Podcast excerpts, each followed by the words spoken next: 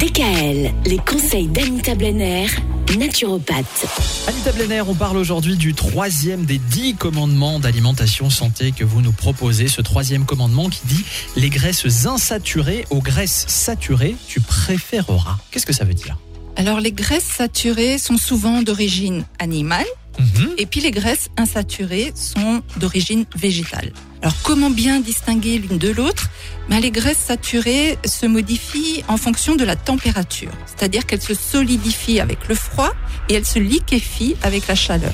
Par exemple, le fromage, le beurre, les graisses contenues dans les viandes, hein, elles se modifient en fonction de la température. Donc ça, c'est pas génial. Non, c'est pas terrible. C'est ce qui bouche un petit peu les artères euh, sur le long terme. C'est ce qui donne du, du cholestérol? Alors oui, tout à fait. C'est vraiment pas adapté sur le plan cardiovasculaire de façon générale.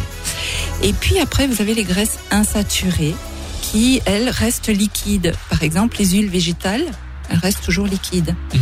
Donc elles sont insaturées, elles sont riches en oméga 3, 6, 9, donc ce sont des bonnes graisses, à l'exception de l'huile de noix de coco qui, elle, se solidifie en refroidissant. Donc c'est une graisse saturée, tout comme l'huile de palme également. Voilà. Sinon, les bonnes huiles, c'est quoi? C'est le colza, par exemple? Alors colza, ne pas faire cuire colza, lin, huile de noix, huile de noisette, tout ça ce sont des huiles qu'on va utiliser pour les salades. pour les salades. Et pour la cuisson, ben, l'huile d'olive est l'idéal.